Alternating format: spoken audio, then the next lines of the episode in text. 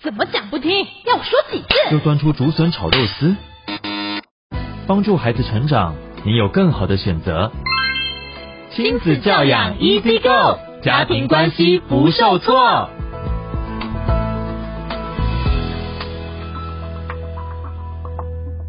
欢迎收听亲子教养 Easy Go，哇，这个小单元呢，可是呃我们教育好伙伴今年收到电台的一个任务哦，超级任务，要专门呢为国高中生的父母呢来解惑一些亲子教养上大大小小的问题哦。小云呢邀请到这个国内赫赫有名的亲子教养专家杨丽蓉老师要来跟我们解惑了。呃，老师早安，小云早，还有各位亲爱的朋友，大家好。是，那老师小云就是要来代替家长们发问呢、啊嗯，因为呢，我们国中生啊，其实这个阶段是处于青春期，那很多家长都觉得我的孩子在小时候是一个很乖巧的，什么言听必从的，像一个小绵羊一样，好可爱，好温驯。可是到了国中，突然就好像变成一只狮子一样，非常容易生气发怒哦。那为什么会这样呢？嗯，呃，其实呢，一讲到青春期哈，我知道很多爸爸妈妈马上就神经很紧绷，所以呢，我们会看到，其实对青少年来说，他最需要的真的是大人的理解，甚至包括包容。为什么他会从绵羊变成狮子？其实大家都知道，进入青春期最重要的一个标示啊，就是他生理有很大的变化。也就是他变成朝向大人走了，那最重要的就是他的荷尔蒙会有很大的变化。譬如说，他体内不管男生或女生哦，他在体内的男性的激素，就是大家知道嘛，睾固酮又叫做这个，我们知道睾固酮就容易让人比较这个冲动啊等等。那另外雌性的激素也一样。那我想只要是妈妈就特别知道。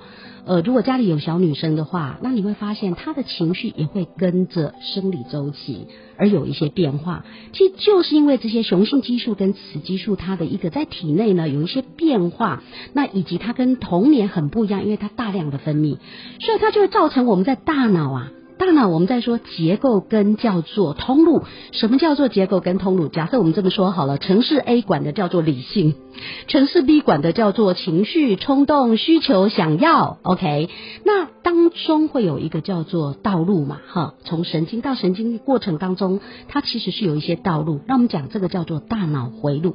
那因为荷尔蒙的这个冲击，这些变化，哎，它就会造成大脑在这个呃城市叫做结构上，它会产生一些变化。譬如说。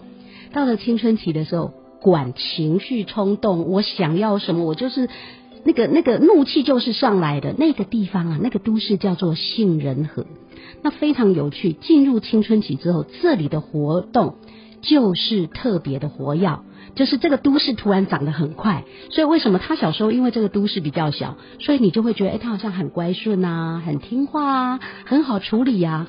但是到了青春期，这个都市会长得好快。所以他的情绪冲动就会比较多。那我们知道情绪冲动来的时候，如果配上理性嘛，他就不会变成狮子了。可是偏偏很有趣的是，那个那个管理性的那个都市啊，叫做大脑前额叶皮质的前额叶。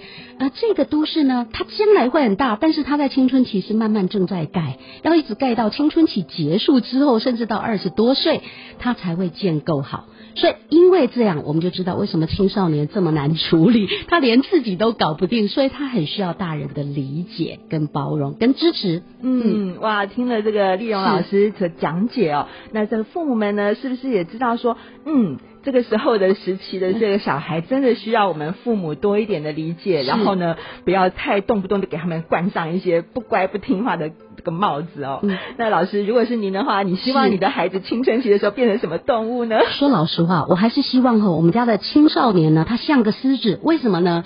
你知道，就跟水痘要宁可早一点发，比较不会太严重。哦，你知道，青春期的时候像狮子才正常，而且他发过了这个过程，因为亲子关系，你做对了，你就会发现他过了青春期之后，他永远不会回到绵羊的阶段，而是一个更成熟，该绵羊的时候是绵羊，该狮子的时候是狮子。我觉得。这样的成年人呐、啊，就可以让当爸爸妈妈的非常放心。嗯，对，所以我们也不要太压抑他们，然后我们要承认说，哎，这就是他们青春期就会该有的这些变化。那我们父母只要好好心平气和的跟他们对话，那就没有问题，就 OK，easy go 了。是，谢谢老师，谢谢大家。